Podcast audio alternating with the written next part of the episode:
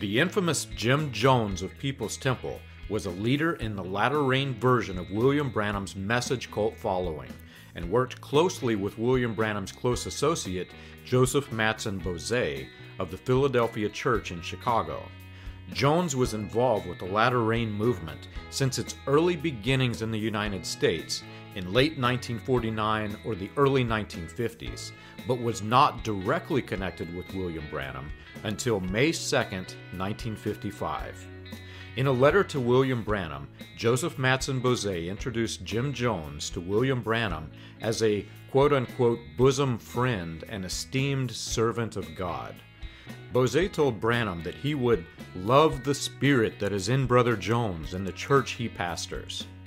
The connection between William Branham and Jim Jones would continue to strengthen until Jones would eventually rise to leader in Branham's cult, hosting multiple conventions, some of which were in other states.